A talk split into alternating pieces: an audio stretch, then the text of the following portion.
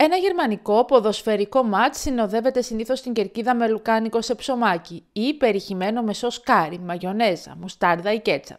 Είναι το απαραίτητο συμπλήρωμα των οπαδών για να απολαύσουν την αγαπημένη τους ομάδα στο τερέν.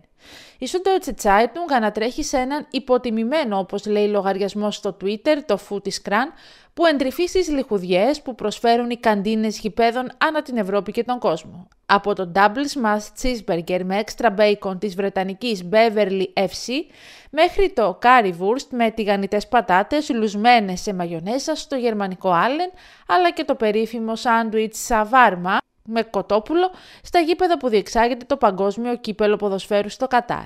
Σνακ λαχταριστά μεν, πλούσια σε θερμίδες δε, που δεν συνάδουν τόσο με το αθλητικό πνεύμα. Το ρεπορτάζ όμως ανατρέχει και στο παρελθόν, πολλούς αιώνες πίσω, στην αρχαία Ρώμη και το Κολοσσέο, τη θρηλυκή αρένα των μονομάχων.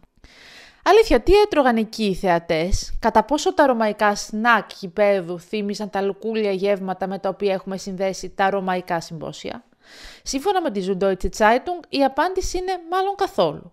Πρόσφατες ανασκαφές στο Κολοσσέο έφεραν στο φως σπουδαία ιστορικά ευρήματα που ουσιαστικά αποκαλύπτουν τα σνακ που τσιμπολογούσαν οι Ρωμαίοι οπαδοί των θεαμάτων στις εξέδρες του θρηλυκού Κολοσσέου. Οι αρχαιολογικές ανασκαφές στον ιστορικό χώρο έφεραν έτσι στο φως ίχνη από τσόφλια καρυδιών, κουκούτσια ελιάς και φρούτων, ηλικίας περίπου 2.000 ετών. Με λίγα λόγια, εξόχως υγιεινά τρόφιμα που μέχρι σήμερα βρίσκονται στην κορυφή της διατροφικής αλυσίδας βάσει της θρεπτικής τους αξίας.